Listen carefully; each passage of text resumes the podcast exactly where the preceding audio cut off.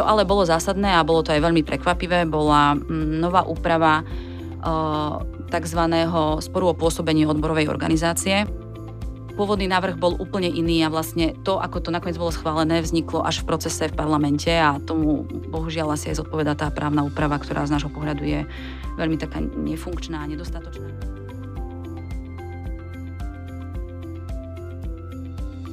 Dobrý deň, moje meno je Rasto Duriš. Vítajte v štvrtom dieli podcastu Profesia Talks. V minulých dieloch sme sa pozreli na trh práce z makroekonomického pohľadu, prešli sme cez horeka segment a finančný segment. Dnes sa pristavíme pri téme, ktorá ovplyvňuje všetkých zamestnávateľov bez ohľadu na sektor a to je pracovné právo. Do dnešného podcastu prijala pozvanie právnička, advokátka a expertka na pracovné právo Andra Čupelová. Andra, vítaj, ďakujem, že si prišla. Ďakujem veľmi pekne za pozvanie. Ja ešte doplním, že Andra aktuálne pôsobí ako senior advokát v advokátskej kancelárii Taylor Bessing. Rozprávať sa teda dnes budeme o jednej dôležitej téme, ktorá rezonuje už dlho a to je aktuálna novela zákonníka práce, čiže legislatíva, ktorá naozaj ovplyvňuje všetkých zamestnávateľov. No a Andra, poďme rovno k veci. Ty si človek, ktorý sa teda nezaberá právom len teoreticky, ale prakticky takisto máte kopec klientov. No a novela zákonníka práce s účinnosťou od 1. marca 2021, respektíve od 1. januára 2022 zavádza mnohé novinky alebo zásadné zmeny. Vieš nám postupne približiť e, jednotlivé oblasti, ktorých sa to týka? Uh, jasné. Uh, tá novela bola špecifická tým, že je takou prierezovou novelou a uh, boli tam jednoducho prijaté zmeny, ktoré sa týkali rôznych oblastí pracovného práva. Takou najzásadnejšou, asi najviac diskutovanou bola zmena legislatívy v oblasti práci z domu. Um, ako všetci vieme, tá pandémia absolútne uh, zvýšila objem uh, práce z domu uh, naprieč uh, trhom práce a uh, tá naša slovenská legislatíva nie úplne zodpovedala týmto požiadavkám. To bolo vidno už aj vtedy, že keď sa začala pandémia, tak bola prijata taká narýchlo, taká novela krátka k práci z domu, ktorá umožňovala jednostranne ako keby nariadiť prácu z domu za určitých podmienok buď zo strany zamestnávateľa, alebo aj zamestnanci mohli v niektorých prípadoch trvať na tom, že chcú pracovať z domu. Toto ale samozrejme nebolo nejaké mm, štruktúrové riešenie a preto zákonodarca prijal novelu, ktorá zmenila prácu z domu a stanovuje trošku podrobnejšie tie podmienky, čo všetko musí byť splnené a ako má fungovať ten stav a vzťah medzi zamestnávateľom a zamestnancom, ak zamestnanci pracujú z domu. Uh, úplne všeobecne uh, najzásadnejší rozdiel je, že zákonodarca rozlišuje, či tá práca z domu je pravidelná a pravidelná aj v rozsahu iba časti pracovného času, čiže mm, akože ľudsky povedané, každý piatok v týždni pravidelne opakujúcej sa práce z domu je už prácou z domu podľa zákonníka práce a potom ešte odlišuje tzv. nepravidelný výkon práce z domácnosti, ktorému sa tak ľudovo hovorí home office a tam je podstatné to kritérium práve tej nepravidelnosti. No a tomuto zodpovedá aj potom ten zákonný režim, ktorý nejakým spôsobom determinuje, čo všetko zamestnávateľ môže, má a čo všetko môže a má zamestnanec. A keď do toho skočím, tak OK, robím tri piatky eh, doma a potom jeden štvrtok. Kam sa to zaraďuje? Veľmi pekná otázka, ktorá naozaj, že v praxi ju aj zamestnávateľia riešia. Ja by som, asi je dôležité povedať, že rozdeliť to, či ide o pra- pravidelnú prácu alebo nepravidelnú, je dôležité z toho pohľadu, že pravidelná práca z, dom- z domácnosti musí byť dohnutá v pracovnej zmluve. A to je niečo, na čo treba pamätať. To, že ty robíš každý deň, jeden deň v týždni vlastne z domu, tak to, že budeš robiť štvrtok a niekedy v piatok, neznamená, že nejde o pravidelný výkon práce z domácnosti. Čiže už aj v tomto prípade, hoci doteraz tak zamestnávateľ neboli asi zvyknutí a brali to ako v zásade taký ad hoc e, výkon Dohodu. práce presne, mm-hmm. tak jednoducho už by to splňalo kritéria práce z domácnosti a mala by byť, uh, mala by byť tie podmienky a dohoda o tom, že zamestnanec bude vykonávať prácu domácnosti podchytená v, v pracovnej zmluve. Potom ďalšou témou, ktorá, ktorá ako keby bola mm, značne diskutovaná, uh, je práve zmena pri uh, stravných lístkoch. To všetci dobre vieme, bolo to však veľmi aj uh, diskutované. Odstraňuje sa ten kvázi monopol strávnych lístkov, aj keď nie je to úplne pravda, že by to bol niekedy býval monopol, lebo mm, mm, mm, mm jednoducho uh, príspevok, uh, finančný príspevok na stravovanie existoval aj do, do tejto novely, avšak sa uplatňoval len vo vý, veľmi výnimočných prípadoch. Teraz podstata je tá, že uh, v nadväznosti na to, že sa začalo brojiť proti vlastne firmám, ktoré vydávajú stravovacie poukážky a jednoducho označilo sa to za niečo, čo nie je úplne zmysluplné, tak zákonodarca síce nezrušil stravovacie poukážky, o čom sa tiež uvažovalo, ale dáva ako keby zamestnávateľom vo všeobecnosti povinnosť poskytnúť zamestnancom možnosť vybrať si medzi stravovacou poukážkou alebo finančným príspevkom. Čiže mm, zamestnanec nebude musieť dostávať iba stravenku, ale bude môcť dostať navyše popri mzde nejaký finančný príspevok, ktorý mu zamestnávateľ vlastne platí za to, aby si mohol jednoducho povedané kúpiť obed. Či, čiže ak som doteraz e, v zásade rozhodol ja ako zamestnávateľ, tak teraz sa to presúva do rúk e, zamestnancov, chápem to správne, rozhodnúť sa? O, veľmi všeobecne áno. O, ne, neplatí to úplne paušálne, pretože napríklad o, prevádzky, ktoré majú závodné jedálne a poskytujú zamestnancom to stravovanie v, v jedálniach, tak tie povinnosť o, dávať zamestnancom možnosť voľby nemajú, čo je samozrejme logické, lebo celý ten princíp povinnosti poskytovania stravovania zabezpečovania stravovania zo strany zamestnávateľa je o tom, aby zamestnanci boli najedení, jednoducho povedané, keď pracujú. Čiže uh, neplatí to úplne paušálne, ale vo všeobecnosti áno, dáva sa tá možnosť voľby zamestnancovi. A čo si budeme hovoriť, jednoznačne to prináša so sebou dosť veľkú administratívnu záťaž, ale vo všeobecnosti si myslím, že to bolo prijaté ako keby relatívne pozitívne. Uh-huh. Ďalšou zmenou a takou možno zaujímavou a možno aj nečakanou bolo mm, doplnenie nového výpovedného dôvodu do zákonníka práce. Všetci ježaristi vedia, že mm, vypovedať pracovný pomer možno len z dôvodov, ktoré sú uvedené v zákonníku práce. Na Slovensku nemáme taký ten uh, koncept uh, tzv. employmentu at will, to je, to je vlastne ako keby uh, pracovný pomer z dôvodu, že chcem, hej, jednoducho povedané. A uh, to, v tomto prípade, pri tomto koncepte totiž to platí, že vlastne ten pracovný pomer môžete skončiť kedykoľvek. To poznajú žaristi v Amerike napríklad, alebo aj v západných krajinách. Jednoducho neexistuje niečo také, že potrebuješ dôvod, aby si mohol uh, niekomu uh, dať výpoveď. Na Slovensku to neplatí. No a bol doplnený dôvod, ktorý uh, stanovuje, že zamestnancovi, ktorý dosiahne vek 65 rokov a zároveň uh, paralelne uh, splní nárok na starobný dôchodok podľa v tom čase platných predpisov, tak je možné, aby mu zamestnávateľ dal výpoveď platnú s tým, že vlastne vo všeobecnosti je to priradené k tomu istému konceptu, ako je výpoveď z organizačných dôvodov, čo má ten následok, že vlastne tento zamestnanec dostane aj odstupné, tak ako ho zákonník práce pozná. No, ďalšou zmenou, ktorá, ktorá bola prijatá, alebo takto zaramcujem to ako dvomi, dvomi zmenami, ktoré viac menej boli vyvolané problémami v aplikačnej praxi, tak to je jednak zmena pri prideľovaní zamestnancov v rámci ovládajúcich a ovládaných osôb to je taký špecifický termín. Som z... práve ti chcel povedať, že aplikačná prax, ovládajúca, ovládané osoby, tak, že keby si vedela trošku možno bližšie alebo ľudsky vysvetliť. Dobre, vo všeobecnosti materská a cerská spoločnosť. Hej. Jednoducho vzťah medzi firmami, ktoré, kde jedna firma má práva hlasovacie také, že ovláda chod tej spoločnosti, ktorú ovláda. Hej. Čiže uh, v zásade naozaj materská cerská spoločnosť, kde Podstata je tá, že sa zjednodušili podmienky pre prideľovanie zamestnancov v dvoch aspektoch. Poprvé, vo všeobecnosti platí, že prideliť zamestnanca môže zamestnávateľ iba v prípade, keď trvá ten pracovný pomer aspoň 3 mesiace. Toto práve pri tomto prideľovaní v rámci ovládajúcej a ovládanej osoby neplatí. A tiež vo všeobecnosti platí, že je potrebné, aby na pridelenie zamestnanca mal ten zamestnávateľ, ktorý ho ide prideliť, prevádzkové dôvody na to, vážne prevádzkové dôvody, ktoré mu ako keby umožňujú uvažovať o tom, že chcem dať svojho zamestnanca, ktorý patrí mne, dočasne nejakému inému zamestnávateľovi. Čiže toto sa tiež pri tých uh, ovládaných a ovládajúcich osobách nebude skúmať, čiže je to také zjednodušené a, a myslím si, že vítané v rámci nejakých uh, koncernových uh, pravidiel. No a obdobnou zmenou, tiež aplika- takouto praktickou, je vyriešenie nedostatku pri, pri štatute žiaka, pri brigadnických študentských brigádach. Tam totiž vznikalo to, že na to, aby mohol študent pracovať na dohodu o brigádnickej práci študenta, čo je taký špecifický typ dohody podľa zákonníka práce, musel mať štatút študenta buď strednej školy alebo vysokej školy.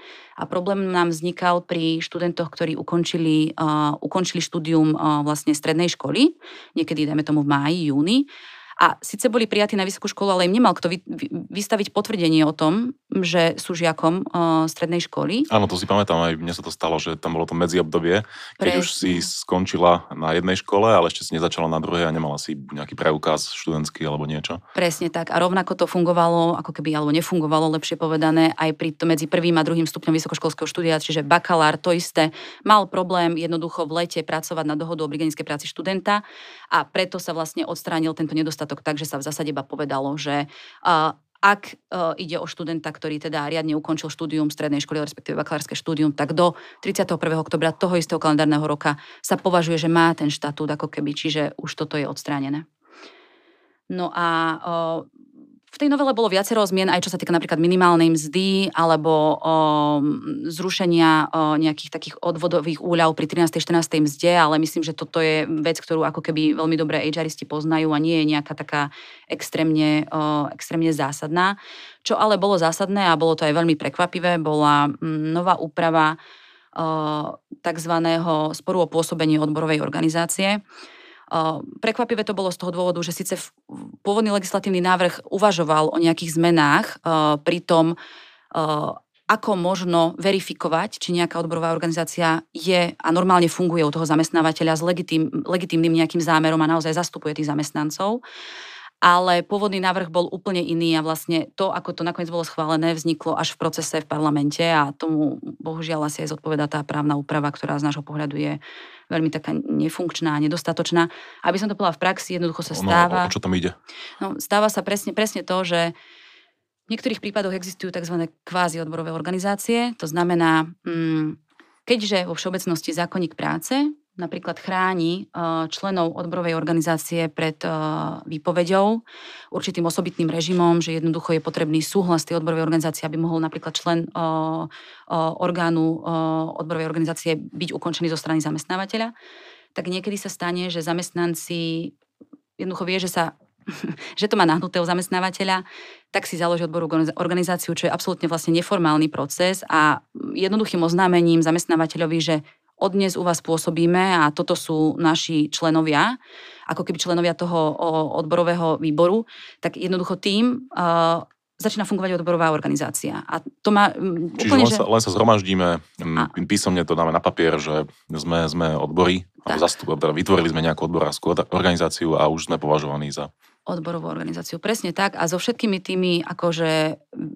zásadnými dosahmi, ktoré to má, pretože odborová organizácia v prípade, keď je funkčná, je dobre funkčná, ona vlastne zastupuje záujmy zamestnancov a tomu zodpoveda aj to nastup, nastavenie zákonníka práce, ktoré napríklad v prípade, keď chceš akéhokoľvek zamestnanca dať mu výpoveď, tak jednoducho musíš to prerokovať s odborovou organizáciou napríklad. Hej. Ale sú tam aj úplne iné, naprieč zákonníkom práce, jednoducho oprávnenia odborovej organizácie, ktoré nútia zamestnávateľa spolupracovať a do veľkej miery niekedy aj závisieť od súhlasu odborových organizácií.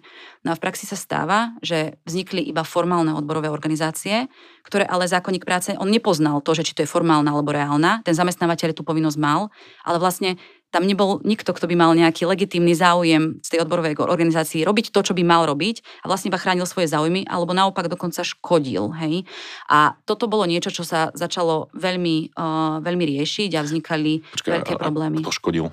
Uh, ten, ten ako keby zástupca odborovej organizácie. A takto. Uh-huh. Hej? Uh-huh uh, ono, ja nechcem ani menovať akože takého veľmi známeho z tohto pohľadu človeka, ktorý, že ja mu nechcem robiť publicitu, ale myslím si, že tiež HRisti hlavne veľké spoločnosti vedia, že existuje normálne akože uh, človek, ktorý sa týmto zaoberá, že vlastne naháňa zamestnancov a formálne ich ako keby vyzýva, aby ho kontaktovali, ak majú akékoľvek problémy a on ich bude hájiť, hej, a vlastne absolútne uh, nabúrava celý ten koncept odborovej organizácie, ale teda on nie je sám, je ich viacero, hej. Taký, takže, taký profesionálny škodca. No, v zásade áno. Áno a, a veľmi to vie znepríjemniť uh, život, lebo ako myslím, že sa zhodneme, že miesto zástupcovia zamestnancov, či už odborové organizácie alebo zamestnanecké rady jednoznačne majú zmysel, ale musí to byť uh, zmysluplné a nejaké funkčné, presne konštruktívne. Tak.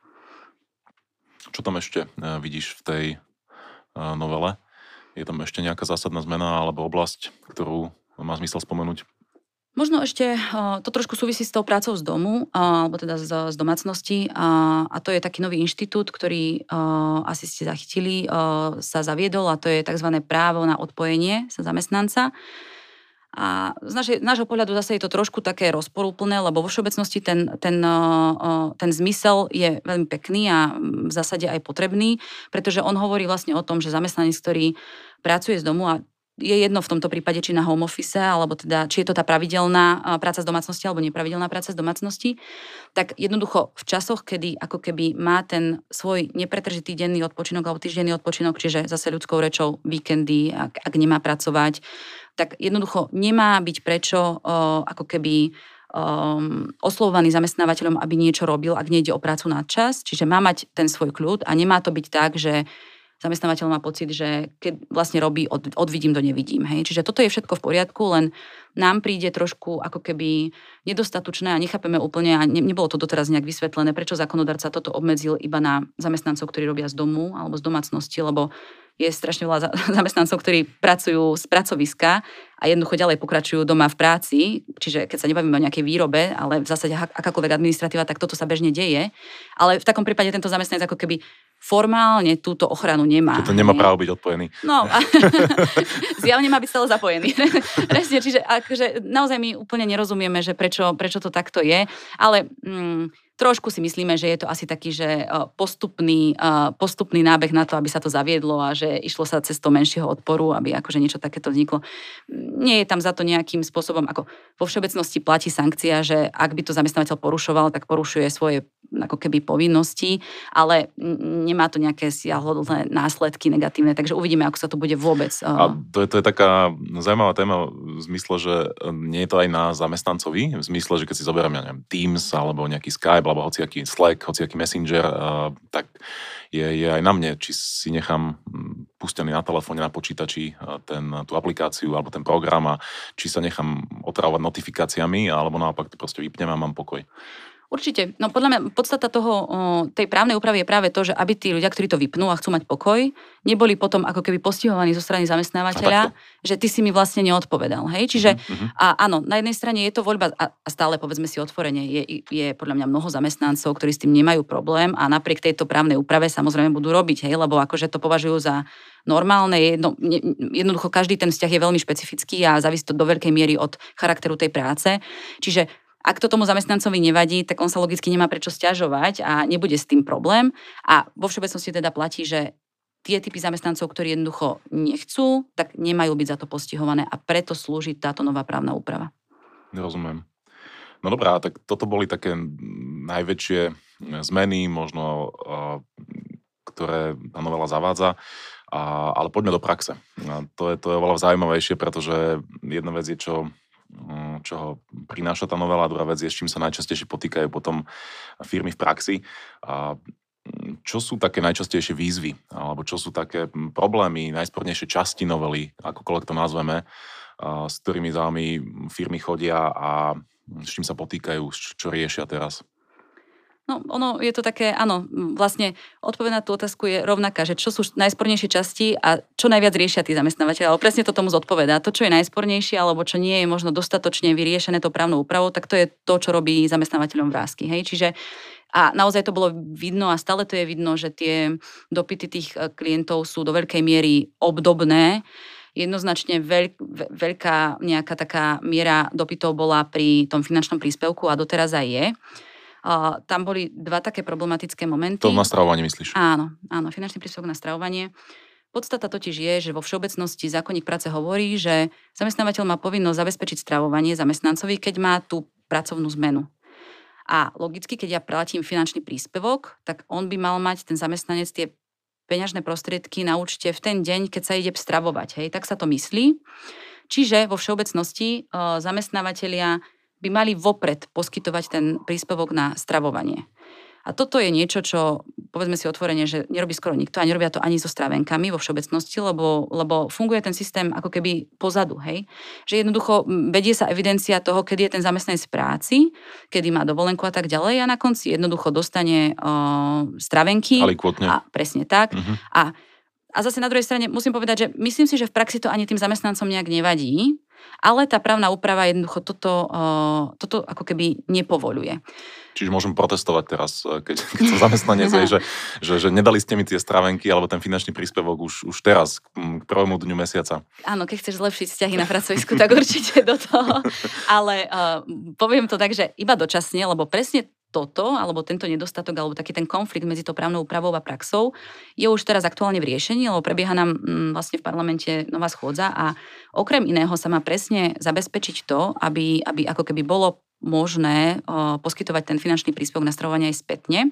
Lebo ono to ale vzniklo nielen takto jednoducho, ako sme to povedali, ale trošku to zamotala vlastne finančná správa, ktorá dala také stanovisko, ktorá povedala, že vlastne ak ten zamestnávateľ poskytne ten príspevok neskôr, napríklad, a nemusí to byť úplne mesiac pozadu, stačí, že to poskytne so mzdou za predchádzajúci mesiac, čiže dajme tomu 10. majú výplatný termín, 10. v mesiaci už za ten, ten mesiac poskytne vlastne ten finančný príspevok na stravovanie, tak za tých prvých 9 dní, ktoré ako keby zmeškal, si to nemohol dať ako náklad e, do účtovníctva a na druhej strane, na strane zamestnanca, to má byť plnenie, ktoré akože je zdaňované, hej, podlieha zdaňovaniu, čo je úplný ako keby nonsens a vlastne negatívne to ovplyvňuje tak zamestnávateľa ako zamestnanca.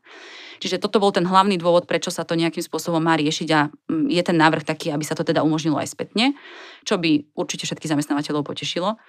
A na druhej strane ešte tam bol jeden problém, ktorý si tiež ne, neuvedomili, keď uh, schvaľovali tú novelu a to, že uh, finančná správa si povedala, alebo teda uh, zaujala také stanovisko, že v prípade, keď ten príspevok finančné stravovanie sa poskytuje vo vyššej výške, čiže dobrovoľne zamestnávateľ vlastne poskytuje zamestnancovi vyšší príspevok, ako hovorí nejak zákon, čo vo všeobecnosti 2,8 eur, tak ak to robí pri stravenkách, tak to je v poriadku, lebo je to, je, nie je tam žiadny problém, ale keď to urobí pri, pri tej platbe finančného príspevku, tak v tom rozdiele, ktorý prevyšuje tú minimálnu sumu, to zase nebude daňový výdavok na strane zamestnávateľa a na druhej strane zamestnanec z toho bude mať platiť daň. Hej? Takže daň Aha. z príjmu. Čiže to bolo vlastne absolútne m, mm, také, že aj, aj nepochopiteľné, ako keby, m, mm, myslím, že aj zákonodárca bol prekvapený z toho m, mm, stanoviska finančnej správy, ale tak toto bolo. Čiže toto sa má tiež odstrániť. To bolo nevýhodné pre dve strany. Presne tak. Presne tak. A v zásade, o, ako keby, ale podľa mňa také absolútne o, nezmyselný výklad, lebo keď si vezmeme, čo je podstata toho, že prečo by mal byť zamestnávateľ aj zamestnanec sankcionovaný za to, že zamestnávateľ mu dobrovoľne chce platiť vyšší príspevok na stravovanie, aby mohol vlastne mať napríklad zdravšie jedlo. Hej? Akože to nedáva zmysel. Čiže, ale toto je teraz v riešení, pravdepodobne ja očakávam, že to bude schválené. Čiže toto je asi dôležitá informácia pre všetkých vlastne zamestnávateľov, že toto sa má zrušiť a tí, ktorí tak vyčkávajú a, a, a, a presne ešte nemenili ten svoj systém na to, aby to bolo všetko vopred a tak ďalej, tak možno ešte nech počkajú, lebo myslím si, že to bude rýchlo schválené a nebude to nutné celé prenastavovať. Mm. Čiže toto boli tie základné v rámci toho stravovania dopity. A potom samozrejme aj dopity na to, že ako si majú upraviť interne to stravovanie, to stravovanie a poskytovanie finančného príspevku na stravovanie v rámci nejakých vnútorných smerníc. Čiže to bol taký jeden okruh uh, to. dopytov. A to je cenná rada, urči, určite. A čo ti ešte napadá, respektíve čo ešte prichádza z praxe, aké ďalšie dopity, podnety? Uh, riešili sme presne už aj problém pri, tej, uh, pri pôsobení tej odborovej organizácie a riešili sme ich už viacero. A tam tiež, ako som povedala v úvode, tam to bolo ušité veľmi rýchlo, mm, akože tak horúcou ihlou, horúcou ihlou a mm, podstata je tá, že ten sporo pôsobenie odborovej organizácie znamená to, že ak má zamestnávateľ nejaké dvo- pochybnosti o tom, že či tá odborová organizácia je naozaj legitímna, či má nejakých uh, členov, ktorých zastupuje, tak uh, môže požiadať, alebo môže zahájiť tzv. sporo pôsobenie odborovej organizácie a jednoducho povedané je to je to systém, kedy nejaká nestranná osoba má posúdiť, či skutočne tá odborová organizácia má nejakých členov, ktorých zastupuje, pretože ak má aspoň dvoch členov, tak je legitimnou odborovou organizáciou. No a o, toto vlastne bolo riešené tak, že majú sa v zásade odborová organizácia a zamestnávateľ dohodnúť na osobe rozhodcu, ktorý toto určí, lebo aby sme si rozumeli, zamestnávateľ vo všeobecnosti by nemal mať informáciu o tom, kto je členom odborovej organizácie, aby ako keby nediskriminoval tých zamestnancov. Hej? Čiže tam by nemalo, nemala byť tá informácia prejsť k zamestnávateľovi vopred, všeobecne, že či je združený odborovo. No a o, za týmto účelom teda má byť tzv. Tak, taký rozhodca, sa dá povedať, na ktorom sa majú teda dohodnúť. Či to môže byť ktokoľvek. To môže byť študent strednej školy, ak sa my zhodneme, že... ak sa zhodnete, tak v zásade áno. Ale keď sa nezhodnete, čo je asi pravdepodobnejšie, že na takomto, ako keby na takéto osobe sa asi nezhodnete úplne, tak potom nastupuje režim, že vlastne ministerstvo práce má určiť, ako keby zo zoznamu rozhodcov, ktorý vedie ministerstvo, tak vlastne má určiť, kto bude tým rozhodcom. Hej. Je to aj platené nejakou takou symbolickou sumou a tak ďalej. No ale napríklad, čo je presne problém, je, že Jednak teda hlavne je to nedostatočná úprava, lebo to, že má dvoch členov tá odborová organizácia jednoducho neznamená, vezmime zamestnávateľa, ktorý má 2000 zamestnancov, tak to, aby niekto zastupoval dvoch členov zo všetkých mojich zamestnancov a tí ľudia budú rozhodovať a zastupovať záujmy tých ostatných, tak to je jednoducho nedostatočné. Hej? Že to je jeden problém, ktorý akože dosť o, kriticky je vnímaný zo strany zamestnávateľov, ale predovšetkým napríklad tých rozhodcov je málo a oni tiež, a myslím si, že to nebolo s nimi konzultované, či to vôbec chcú robiť a vzniká reálne problém, že oni na to nemajú ani kapacitu. Že jednoducho vec, ktorá je dosť zásadná pre teba ako zamestnávateľa, že chceš vedieť, či naozaj tá odborová organizácia pôsobí, či musíš s ňou komunikovať, poskytovať jej všetky svoje údaje v zásade v zmysle zákonníka práce, tak ty to potrebuješ vyriešiť čo najskôr, hej, aby si sa vedel nastaviť, ako funguješ. No a ono, to zjavne nefunguje, ten systém uh, toho zatiaľ uh, rozhodnutia, toho sporu o pôsobenie, pretože sa to naťahuje na niekoľko mesiacov bežne. Hej, či tam nie je nejaká časová lehota alebo nejaká viazanosť toho rozhodcu, že okay, do týždňa, do dvoch týždňov to musíte preskúmať. Lehota tam a... je, lehota tam je, je tam mesiac. Ale je to až od toho momentu, kedy ten rozhodca to prevezme. A problém je v tom, že tí rozhodcovia nemajú kapacitu to hneď prevziať a dajme tomu ti povedia, že... On sa tak... to môže vyhnúť, aj že povie, že až e, prevezmem ten prípad za dva áno, mesiace, dajme áno, tomu. Mhm. Áno, presne tak. A potom sa to celé predlžuje a vymyslím si potom, že nakoniec, keby sa ukázalo, že a to je aj nedostatok z tej právnej úpravy, že keby sa ukázalo ja neviem, po tom štvormesačnom období, že naozaj tá odborová organizácia nemá tých dvoch členov, tak ja som vlastne zbytočne s ňou komunikoval, lebo ja musím. Ja, aj keď beží ten spor o pôsobenie odborovej organizácie, ona zatiaľ stále je považovaná za funkčnú a normálne legitímnu. Až sa nepreukáže opak. Presne tak, presne tak. Čiže toto je vec, ktorú tiež zamestnávateľia riešia a o, sú prípady, kedy už sa ukázalo, že vlastne nie je to, nie je to dobré nastavenie o, ani z nášho pohľadu, takže uvidíme, či tam sa bude niečo meniť ešte ďalej. Dobre, a viem, že ty si mi spomínala, že ešte jedna z, zo sporných častí je práve ten, ten home office. Poďme trošku aj k tomu. My sme sa toho už samozrejme dotkli, ale keby si to vedela ešte viac rozvinúť možno, alebo povedať, s čím sa zase stretávaš v praxi. Jasné no, najväčší hlavý bol je podľa mňa presne tá pravidelnosť, že uh, ono totiž to ten praktický svet nie je čierno-bielý. My keď sa bavíme o IT firmách, ktoré jednoducho, dajme tomu, že aj pred pandémiou a počas pandémie jednoznačne asi budú pokračovať naďalej na akože plnohodnotnom home office, alebo teda povedzme to tak, ako sa to má legislatívne uh, práce z domácnosti, alebo teda telepráce. Doma, domácka práca? Domácka práca, Ja sa to veľmi páčil, ten termín. Aj keď teda v tomto prípade by to mala byť telepráca, čo je teda uh-huh. podľa mňa, nikdy som nepočula žiadneho klienta použiť tento termín a asi ani ja som ho bežne v praxi nepoužila, ale legislatívne je to tak tak uh, tam samozrejme nie je problém v tom, že je to pravidelný výkon domáckej práce, čiže oni vedia, že dohodnú si ho v podmienky dohodnú v pracovnej zmluve a fungujú ďalej, je to v poriadku. My máme ale, alebo ja by som povedala, že väčšina klientov uh, je ale uh, takých, že ten výkon práce z domácnosti vníma, alebo home office, tam oni to presne vnímajú ako home office, ako takú nepravidelnú, uh, nepravidelný výkon práce z domácnosti, tak oni to berú tak, že chcú to mať iba ako benefit pre zamestnancov a chcú im dať tú možnosť, že keď potrebujú, môžu robiť z domu a v zásade chcú to mať tak, ako to aj doteraz mali, že to nejak funguje. Hej? No a teraz tým, že sa zaviedla tá podmienka, že pri pravidelnom výkone práce z domácnosti to musíš mať v pracovnej zmluve, tak tu vzniká zásadný aplikačný problém preto, že ty keď zamestnancom povolíš prácu z domácnosti, tak ty už potom nejak extra nesleduješ, alebo nemáš dosah na to, kedy ten zamestnanec sa rozhodne, že pracuje z domácnosti.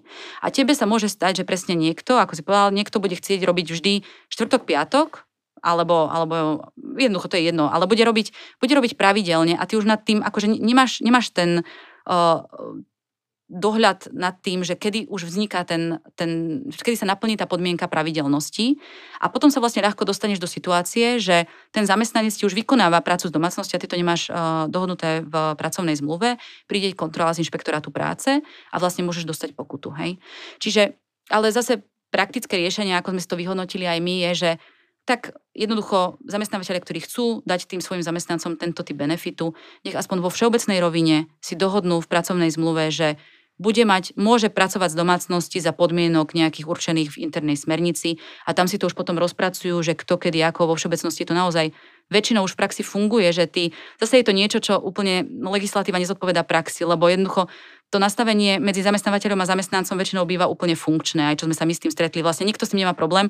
Problém je, že to nezodpovedá legislatívnej úprave. Čiže toto sú jednoznačne dopity, ktoré, ktoré sú časté a určite sa týkajú aj napríklad témy BOZP a home office, lebo ako vieme, tá práca z domácnosti sa výrazne rozšírila, ale nič sa nemenilo na koncepte BOZP, čiže bezpečnosti a ochrany mm-hmm. zdravia pri práci.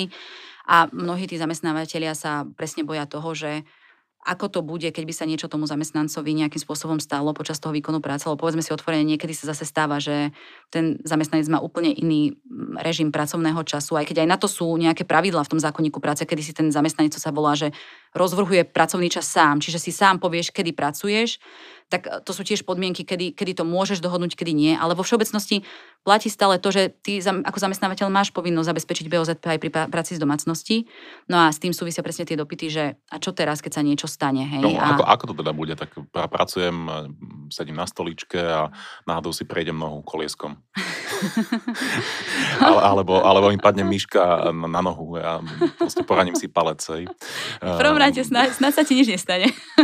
ale, ale nie, no, dôležité je naozaj robiť tú takú osvetu medzi zamestnancami v tom zmysle, že aj si zároveň splníš svoje nejaké mm, poučovacie povinnosti. Čiže za nás jednoznačne je dôležité mať nejaké mm, dobre vypracované systémy uh, opakovaných preskúšaní zamestnancov z toho o, systému fungovania a ochrany svojho zdravia pri tej práci z domácnosti.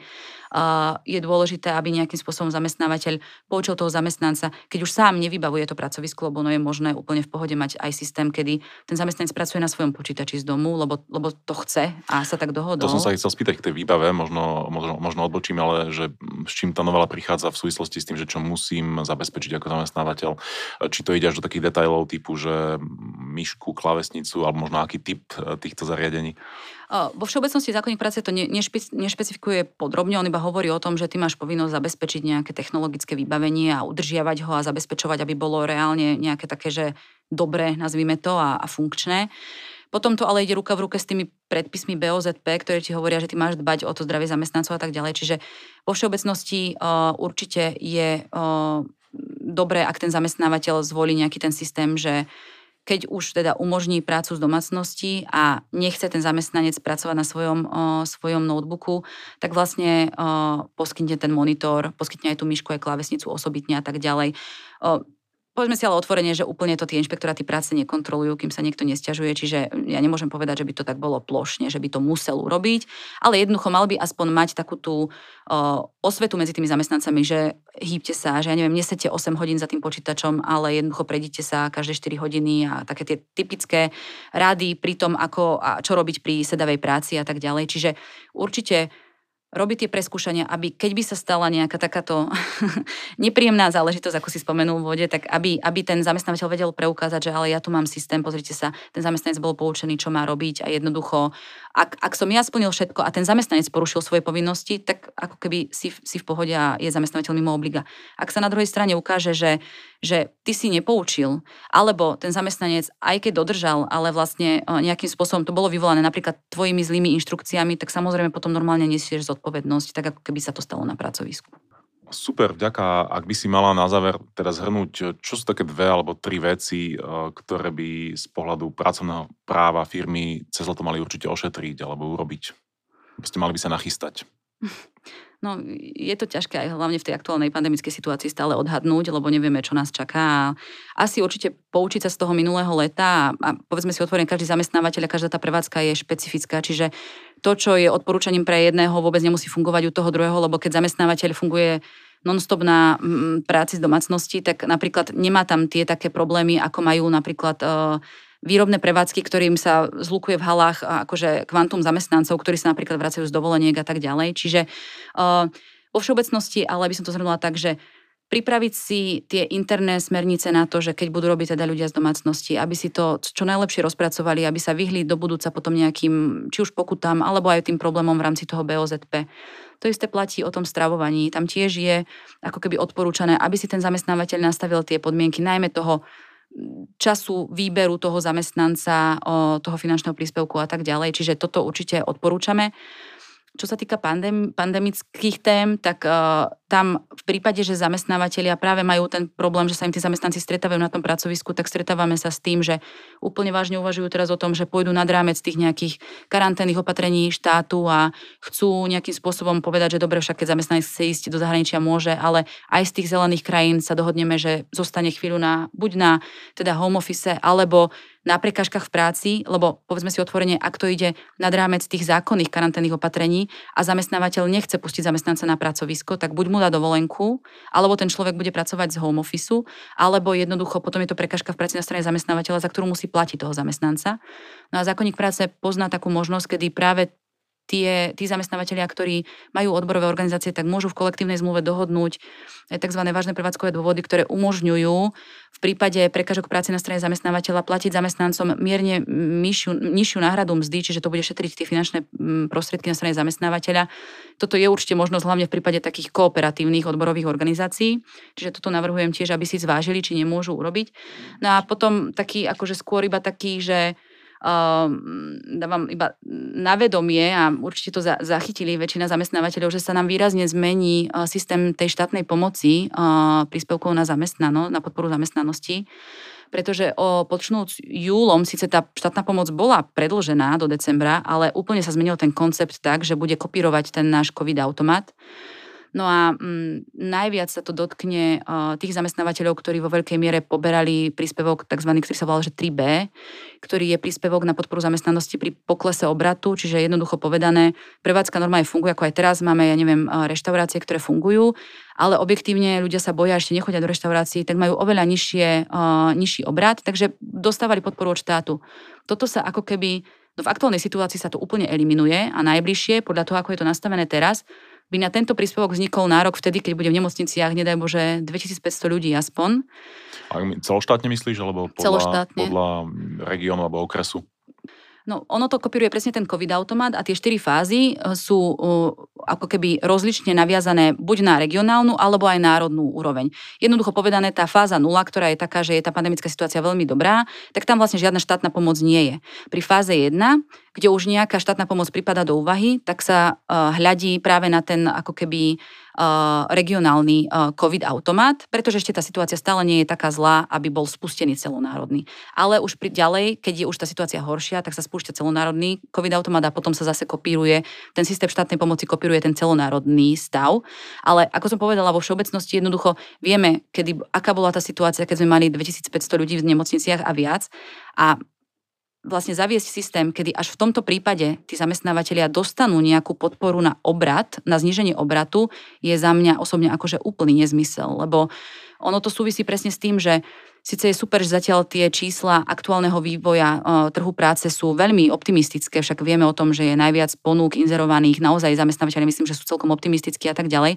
Na druhej strane, my sa netvárme, že zamestnávateľia sú už von z toho najťažšieho, lebo celá tá doposiaľ tá kríza vlastne bola práve podporovaná štátom týmito príspevkami a tým pádom bolo odsúvané to rozhodnutie zamestnávateľa, tá nutnosť prijatia rozhodnutia o tom, že či mám nadstav zamestnancov alebo nemám, hej, a či to utiahnem alebo neutiahnem, lebo tie finančné príspevky mm, ti v zásade dosť pomohli.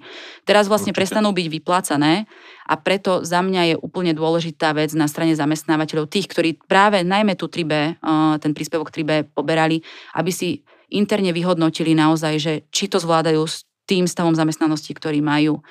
Či uh, naberať nových ľudí, ak ich naberať, či dávať doby určité, možno opakovanejšie, že, že e, pamätať na to, že vlastne nie sme z najťažšieho vonku. A, si prispôsobiť ten, ten režim. Presne. A osobne ja sa trochu bojím toho, že o, tak ako sa hovorilo, že však ako to je fajn, že neprišlo toľko ľudí o prácu, tak ako začneme to podľa mňa vidieť až teraz, že o, je možné, že v niektorých sférach, ako keby teraz tí zamestnávateľia to budú musieť prehodnocovať, o, či si tých zamestnancov vedia dovoliť.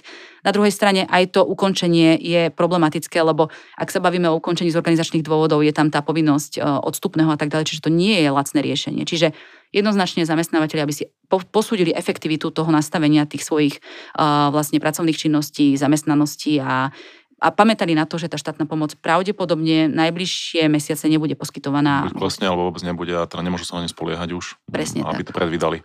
Presne. A ďakujem vám pekne, Andrea, za všetky cenné rady, teda jednak za zhrnutie samozrejme vôbec, čo tá novela prináša, ale myslím si, že hlavne tieto praktické rady, ktoré si priniesla v tej druhej polovici a mm, verím, že to pomôže poslucháčom a, a budem rád, keď potom ťa opäť privítame v, niekedy v ďalšom podcaste. Môžeme sa kľudne porozprávať o tej štátnej pomoci, to je téma sama o sebe. Ďakujem, že si prišla. Ďakujem veľmi pekne za pozvanie, bolo to veľmi fajn. Moje meno je Raste Duriš, ďakujem aj vám, že ste s nami zostali do konca a samozrejme, ak vás napadá opäť téma, o ktorej si myslíte, že by sme sa aj mali v blízkej budúcnosti venovať, tak nám napíšte na podcast zavinač profesia.sk. Dovidenia v piatom podcaste.